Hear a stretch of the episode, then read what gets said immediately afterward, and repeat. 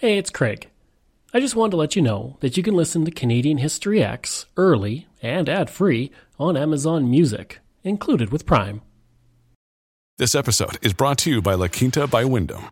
Your work can take you all over the place, like Texas. You've never been, but it's going to be great because you're staying at La Quinta by Wyndham. Their free bright side breakfast will give you energy for the day ahead. And after, you can unwind using their free high speed Wi Fi. Tonight, La Quinta. Tomorrow, you shine.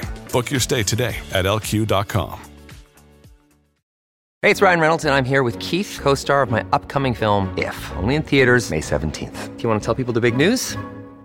All right, I'll do it. Sign up now and you'll get unlimited for $15 a month in six months of Paramount Plus Essential Plan on us. Mintmobile.com slash switch. Upfront payment of $45 equivalent to $15 per month. Unlimited over 40 gigabytes per month. Face lower speeds. Videos at 480p. Active Mint customers by 531.24 get six months of Paramount Plus Essential Plan. Auto renews after six months. Offer ends May 31st, 2024. Separate Paramount Plus registration required. Terms and conditions apply if rated PG.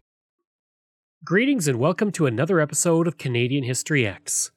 If you'd like to support the podcast, you can for as little as $3 a month. Just go to patreon.com slash CanadaEHX. You can also donate to the podcast by going to CanadaEHX.com and clicking Donate. Don't forget, I have two other podcasts out there, Pucks and Cups and From John to Justin, available on all podcast platforms. Today I'm looking at the history of Dawson Creek, British Columbia. It's a community that sits right on the Alaska Highway, which has really dominated the history of the community. So, as usual, I won't be going through a chronological look at the community's history, but more looking at important events and places. So, let's begin.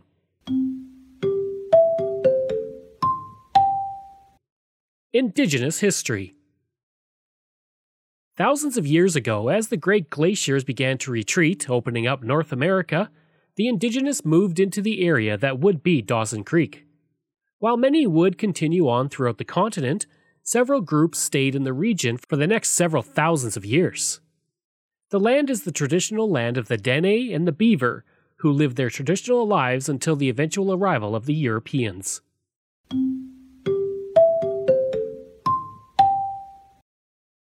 The founding of the community.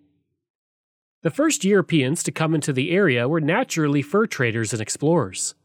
One of the earliest and possibly the first was Alexander Mackenzie, who explored up the Peace River on his journey to find the Pacific in 1793. As he journeyed throughout the area, he saw the advantages of trade with the local indigenous, and his report to the Northwest Company would bring Simon Fraser to the area in 1805 to establish trading posts. Those posts would be established at Fort St. John and Hudson Hope. The next Europeans to arrive in the area were missionaries and traders, who would stay at the forts or just move through the area briefly. It was not until George Mercer Dawson, a geologist who was sent out to look for a passage for the railway line for the CPR, that the area of Dawson Creek would gain its first notice in eastern Canada. He wrote about the grass that grew up to the bellies of the horse, along with the deep soil and the indigenous of the area. It was from Dawson that the name Dawson Creek comes from, which was named as part of the survey team that was with Dawson in August of 1879. The area would receive an influx of people moving through during the Klondike Gold Rush as prospectors took the Edmonton route to the goldfields. Some of the prospectors liked the area and soon set themselves up. Hector Tremblay and his wife would be the first white settlers in the area, taking up land near where Pouce now stands in 1898. They would open the first post office and trading post in the area. For the next few decades, little change came to the area, but as the Edmonton, Dunvegan, and British Columbia Railway made its way west through the Peace River, the dawn of Dawson Creek would begin. The railroad reached Spirit River in 1916, roughly 70 kilometers east of Dawson Creek.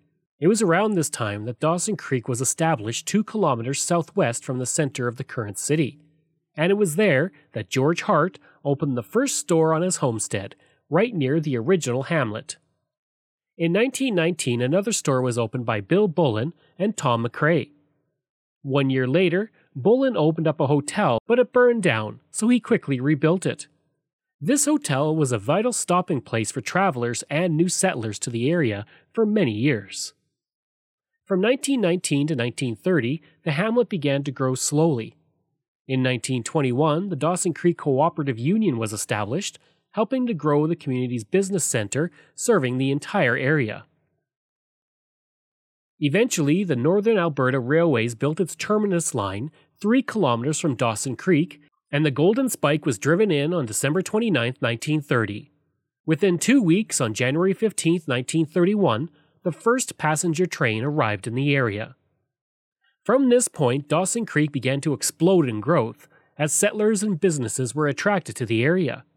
The new services streaming into the community resulted in it moving into village status in May of 1936. Three years later, a wave of refugees from northern Czechoslovakia arrived after their homeland was occupied by Nazi Germany. In all, 518 people had arrived in the area, setting up homesteads and living in the community. By 1941, 500 people were living in Dawson Creek, but the real boom was about to come thanks to the building of the Alaska Highway, which I'll get to in the next section. By 1951, Dawson Creek was thriving with 3,500 residents, and the John Hart Highway was built, linking the town to the lower mainland and the British Columbia interior. From 1951 to 1961, the population of the community tripled and then slowed by 1966 when the community had over 10,000 people. Growth would fluctuate over the next three decades depending on the economy and business in the area, and it had reached over 12,000 by 2016.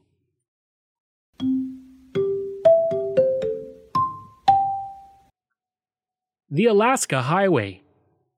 It was one of the most ambitious building projects of the 20th century.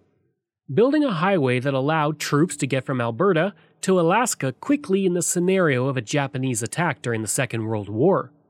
For Dawson Creek, it would bring immense changes that they're still benefiting from to this very day. The highway, which connected the continental United States with Alaska, gets its start at the junction of several highways in Dawson Creek, and then runs 2,700 kilometers long. What is more amazing is that the construction of this immense highway was started on March 9, 1942, and was completed for the most part on October 28, 1942. On that fateful day of March 9, 1942, Dawson Creek had a population of 600. But the first train arrived carrying American troops, and quickly the community's population went from 600 to 10,000. In all, seven regiments of American engineers, numbering 11,000, along with 16,000 civilians and 7,000 pieces of equipment, poured into the community to begin work on an immense construction project that would become a marvel of engineering. During the construction process, many called the road the Oil Can Highway due to the huge number of discarded oil cans and fuel drums that marked the progress of the construction. On November 20, 1942, at mile 1061, a ribbon was cut to officially open the Alaska Highway. The Alcan Highway, as we call it, is truly a joint effort of our two nations. The name we have given it symbolizes that. It combines the first syllables of Alaska and Canada. No designation could be more appropriate. The greater part of the highway is in the Dominion of Canada. Of its 1,600 miles length, mile length, approximately 1,200 miles thread through the magnificent forests and uplands of our sister nation of the Western Hemisphere. Through the courtesy of the Canadian government and people, American troops and workmen have been privileged to help build this road on Canadian soil. Many of them have lived in Canadian settlements and towns. All of them have eaten the products of Canadian farms. They have camped beneath, beneath Canadian spruces and pines, have forded Canadian rivers, and sunk wells in Canadian sod. And we have been accorded the high honor and distinction of flying our flag within Canadian provinces and territories. This highway, stretching from Dawson Creek on the British Columbia Alberta line to Fairbanks in the core of Alaska, is a real and unique tie between our countries. It is unfortunate, but not in, unusual in history, that it takes this serious time of peril for nations to get together in projects of this magnitude. This project was born in the hour of peril and produced for military purposes. This is one of the sparks from the blow struck on December 7th, a spark that is serving to weld together Canada and the United States, which with other sparks is extending the same unity throughout this hemisphere. After the conclusion of this ceremony, the blades of the scissors will be parted. One blade will be sent to President Franklin D. Roosevelt for the National Archives of the United States, the other to Prime Minister King for the National Archives of Canada. Mr. Ken, Mr. Mackenzie and Mr. Bartlett, as representatives of the two vast lands linked permanently together by this road, will now cut the ribbon which symbolizes the opening of the Alcan Highway. Mr. Mackenzie and Mr. Bartlett are stepping over to the red, white, and blue ribbon, which is stretched, stretched across the highway just in front of the speaker's stand. The ends of the ribbon are held by four of, of the American soldiers who built the highway. They are Sergeant Major Sharp, a Negro soldier, and Private Alfred Jalufka of Kenedy, Texas, who are from the northern sector of the road, and Master Sergeant Andrew E. Doyle of Philadelphia, and Corporal John T. Riley of Detroit, another Negro sector, representing the southern end of the road. As a matter of fact, Private Alfred Jalufka is the man who completed the road. He knocked down the last tree in... They've...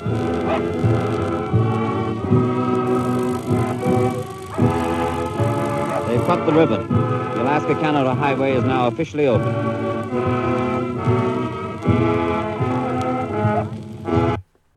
In all, the 2,700 kilometer route consists of 133 major bridges and more than 8,000 culverts, costing $140 million US at the time, or $2.3 billion in today's funds.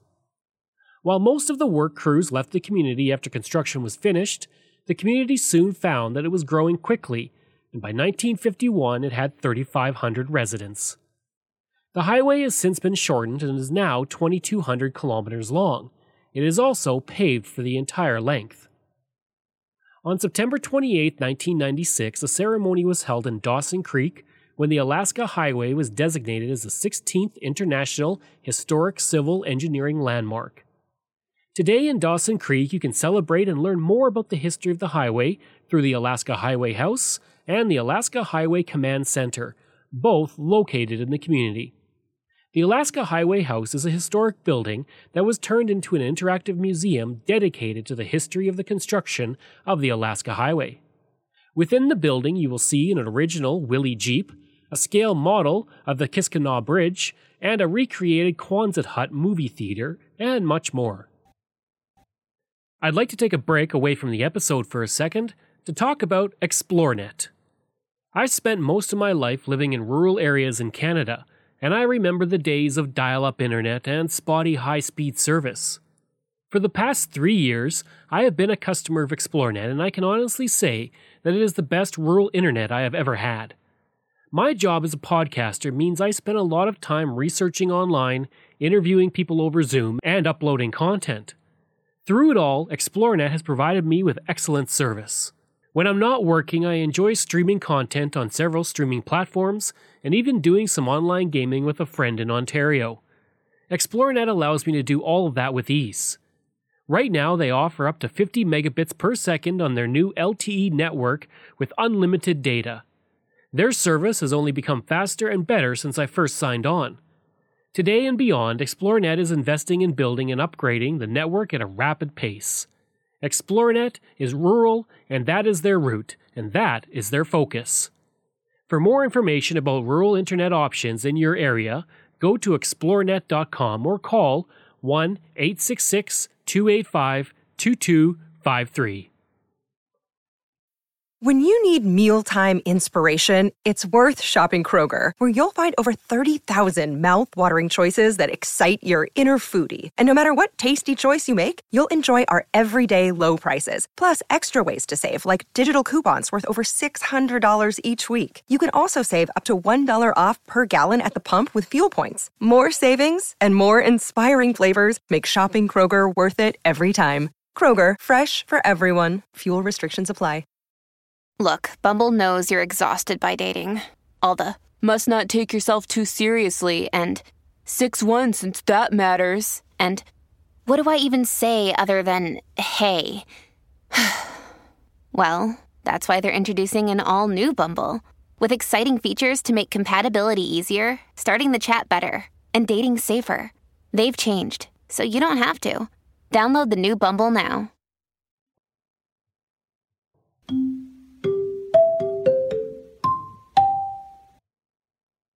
The 1943 explosion.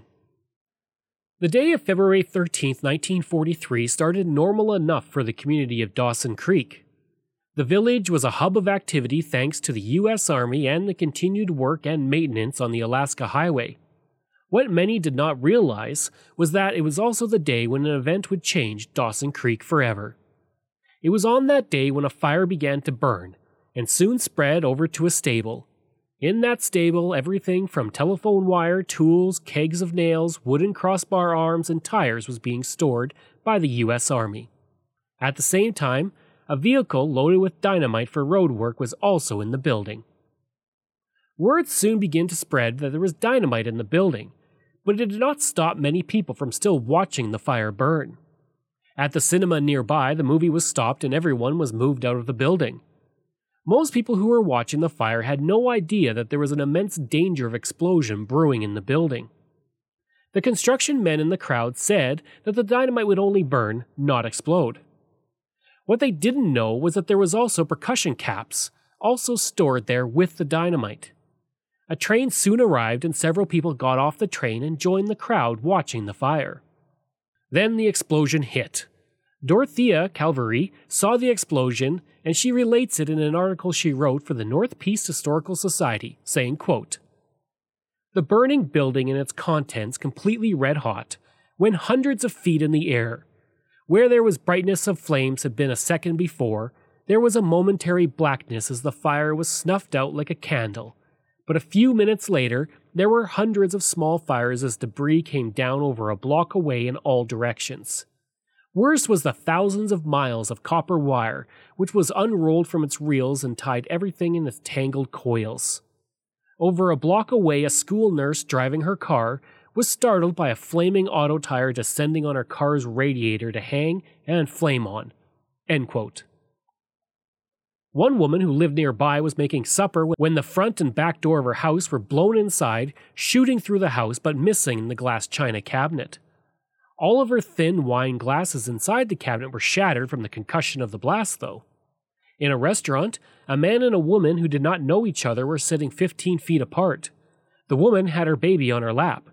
After the explosion hit, the baby was found on the man's lap, perfectly fine. An entire block of buildings was destroyed, and the U.S. Army took over control of the firefighting as fires raged in the community. The Red Cross also set up an emergency hospital ward in its clubhouse. By Sunday, five people were dead and 120 were injured. A few months later, Maclean's was out at the booming community, and the reporter described the disaster as such quote, I walked the blackened, blistered sidewalks and along streets that had burned away entirely, looking into huge craters and cellars now filled with scum covered water. At the corner where a fine hotel had stood, there was only rubble.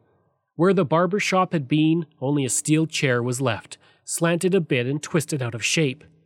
A typewriter lay keys down in the gutter.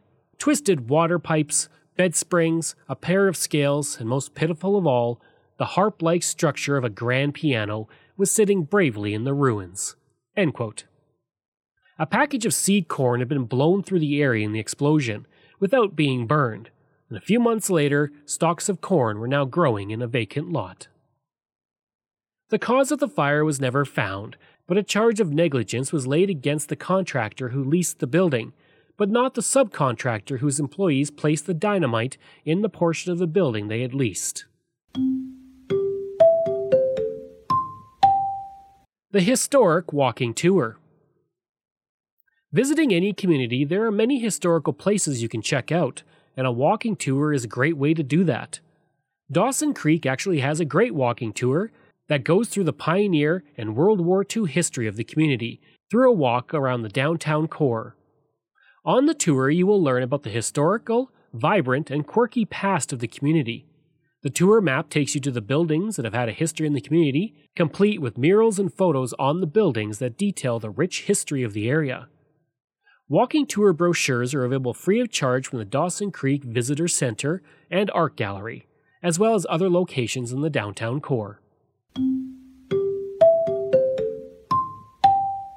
The Walter Wright Pioneer Village. A lot of the history so far is focused on the Alaska Highway, but the area has a history dating back over a century, and that history is celebrated at the Walter Wright Pioneer Village. The village, located near to Dawson Creek, is a heritage site that explores the history of the early pioneers who settled in the area before the construction of the Alaska Highway. The entire village is set up to look like a town from a century ago, complete with a general store, churches, and a schoolhouse. Near the church, you will also find a large collection of historical farming equipment and a large garden. Most of the buildings found in the park date from the early 1900s and are furnished with artifacts from that same period. Some of the historical buildings include the Pouce School from 1918, the 1920 St. Paul Anglican Church, the 1928 W.O. Harper General Store, and the 1916 Dawson Creek School. At the entrance to the park, you'll also find Sudeten Hall, which was one of the original community halls built by the Sudeten Germans who immigrated to the community in 1939 when they were escaping the Nazis.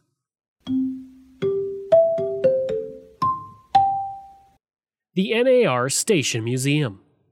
When the thousands of American and Canadian troops arrived in Dawson Creek, they stepped onto the platform of the NAR station. Today, the station is still around and has now been preserved as a museum tribute to the U.S. soldiers who helped build the Alaska Highway. While the train station was not around when the first train arrived in January 1931, it was built a few months later in June of that year. You can tour through the original living quarters of the station master, as well as look through the artifacts of the indigenous who lived in the area prior to the arrival of Europeans. Today, the station is the only designated heritage building within Dawson Creek.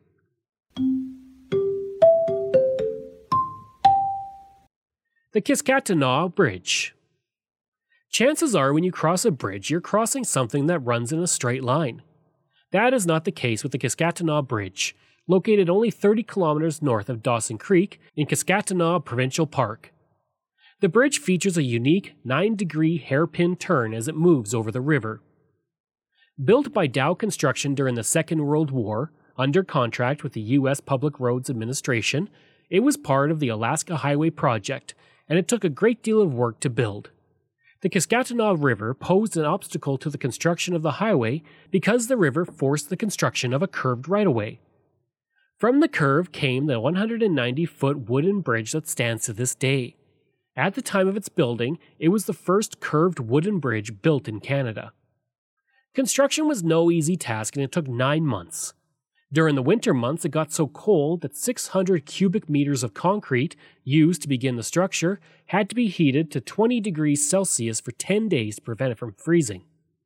The bridge is a three span timber truss structure that is 100 feet above the stream and it used 500,000 board feet of British Columbia fir to construct, all of it shipped from the coast of BC.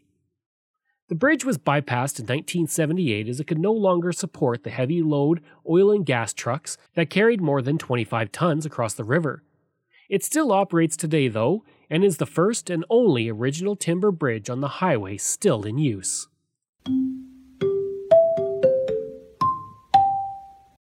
The Pouce Trestle Bridge. The Kiskatinaw Bridge is not the only one you can check out near Dawson Creek. The Coupe Trestle Bridge was built well before the Alaska Highway, serving as a rail link through the area just as the Great Depression was beginning to take hold. Located near the community of Coupe just south of Dawson Creek, this bridge was built over the course of 1930 and 1931. Once used as a railway link to the area, it remains today as a reminder of the importance of the railway in the development of the communities of northern British Columbia years before the Alaska Highway ever arrived. As the railway line ran over the bridge and continued on to a point in the middle of the grain fields, a new community would pop up at the end of that steel Dawson Creek. Without this bridge and the rail that went over it, the community itself may have never existed. The railway line would eventually be decommissioned later in the 20th century, but the bridge remains and is available to visit. Notable residents Roy Forbes was born in Dawson Creek on February 13, 1953. He would begin to learn to play the guitar at the age of 14, and in 1971 he began his musical career under the name of Bim, a childhood nickname. He would serve as an opening act for Supertramp and Santana to begin with, before he started headlining his own shows thanks to his song, Can't Catch Me, which was a top 10 single. Ben Heppner was another well known singer from the area. Born on January 14, 1956, in Murrayville, BC, he grew up in Dawson Creek and went on to study music at the University of British Columbia. In 1979, he would gain national attention when he won the CBC Talent Festival. He would begin to perform in a wide variety of operas, eventually performing at the New York Metropolitan Opera and in Europe. His opera career would bring him international fame as one of the top singers in the world. He has received seven honorary degrees during his life and was awarded the Order of Canada in 1999. He also performed at the closing ceremonies of the Turin Winter Games in 2006, singing the national anthem of Canada. In 2010, he performed the Olympic hymn at the Vancouver Olympic Games. In 2016, he was made a laureate of the Governor General's Performing Arts Awards with a Lifetime Achievement Award in Classical Music, and he would retire from singing in 2014. Phil Sykes was born in Dawson Creek on March 18, 1959, and would go on to play college hockey for the University of North Dakota Fighting Sioux, helping lead them to a championship in 1980 and 1982. Those two years, he was also named to the NCAA Championship All Tournament team. While he was not drafted to the NHL, he would begin his professional career with the Los Angeles Kings in the 1982 83 season, when he had two goals in seven games. He would play for the Kings for the next several seasons until 1988 89. During that time, his best season was 1985 86, when he had 44 points in 76 games. He would make his way over to the Winnipeg Jets, where he spent parts of three seasons, recording his best year with the team in 1990 91, with 22 points in 70 games. He would retire following the 1991 92 season, during his NHL career, he had 164 points in 456 games. I hope you enjoyed that look at Dawson Creek, British Columbia, and if you did, please leave a rating and review. If you like, you can reach me through email at craig at canadaehx.com. You can also visit my website where you'll find hundreds of articles on Canada's history as well as all my podcast episodes. Just go to canadaehx.com. And don't forget, you can support the podcast through Patreon. There are multiple tiers to choose from, all with great benefits. You can support the podcast for as little as $3 a month, just like all of these wonderful patrons have, and I apologize if I mispronounce any names. Randy McCallum, Diane Wade, Lorianne Kirby, Gary Dolovich, Nick Zinri, Pamela Elder, Shannon Marshall, Clinton Martinez, Dimitri Shove, Aaron O'Hara Myers, Robert Dunseith, Todd Casey, Catherine Roy, Luke S., J.P. Bear, Jason Hall, Phil Maynard, and Iris Gray. If you want, you can find me on Facebook. Just go to facebook.com slash Canadian History X. You can find me on Twitter. My handle is Craig Baird, C R A I G B A I R D. And you can find me on Instagram. Just go to Bairdo37. Thanks. We'll see you again next time.